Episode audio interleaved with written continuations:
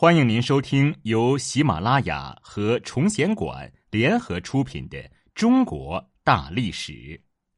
作者任德山、毛双民，演播蓝峰，第九百零二集：危机四伏的晚清王朝之难当大事的皇帝五，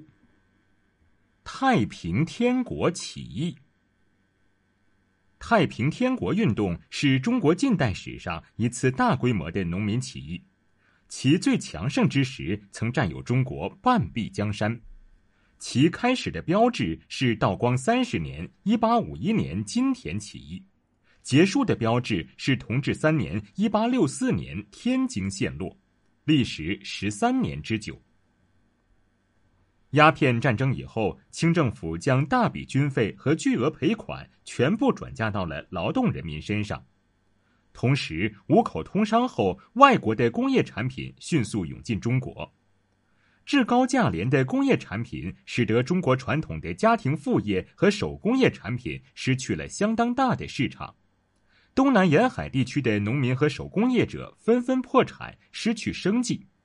同时，地主豪绅加紧了对农民的盘剥，使得土地兼并更为严重。人祸之外，天灾也十分严重，水灾、旱灾、蝗灾连年不断，广大农民家破人亡，陷入绝境。农民的反抗斗争多达一百一十次，特别是两广地区，由于受到鸦片战争的直接冲击，社会动荡更为激烈。就在这个时候，洪秀全将基督教的平等观和中国人对于天下太平、人人平等的平均观念的向往结合起来，用三年时间从事宗教理论建设，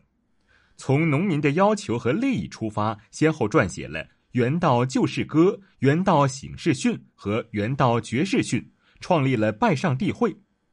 他宣传皇上帝是唯一的真神。人们都是上帝的赤子，在上帝面前人人平等。而清朝的皇帝实乃阎罗妖，世间相邻相夺、相斗相杀，都是阎罗妖的罪过。同时，冯云山在紫荆山区的广大贫苦农民和烧炭工人中开展拜上帝会的组织工作。到了一八四九年，参加拜上帝会的人数已达万余人。一八五零年前后，拜上帝会与地主团练的冲突日趋尖锐，太平天国农民起义就是在这样的形势下酝酿和发动的。咸丰元年（一八五一年一月），洪秀全在广西桂平县金田村发动了农民起义，宣布建号太平天国。三月份，太平军从桂平转战到了武宣东乡。洪秀全正式称天王，然后一路势如破竹，九月攻占了永安州。在永安太平天国进行了修整补充和制度建设。永安改制初步奠定了这支农民政权的制度雏形。太平天国运动让朝野震动，也成了义义登位之后碰到的最大难题。咸丰二年（一八五二年）。太平军打破清军围剿，从永安突围北上桂林，很快就攻克泉州，进入湖南。但是在泉州战役中，太平天国损失了重要的将领冯云山，清军方面也损失了长端、长寿、董光甲、邵鹤龄四总兵。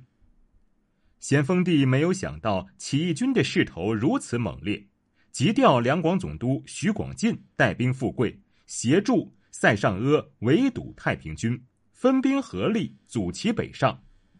结果太平军在经道州、郴州进军长沙，塞上阿尾追太平军，同时川赣也投入兵力增援，陕豫兵入鄂防堵，又严命参将以下官员贻误军机者，一面奏闻，一面军前正法。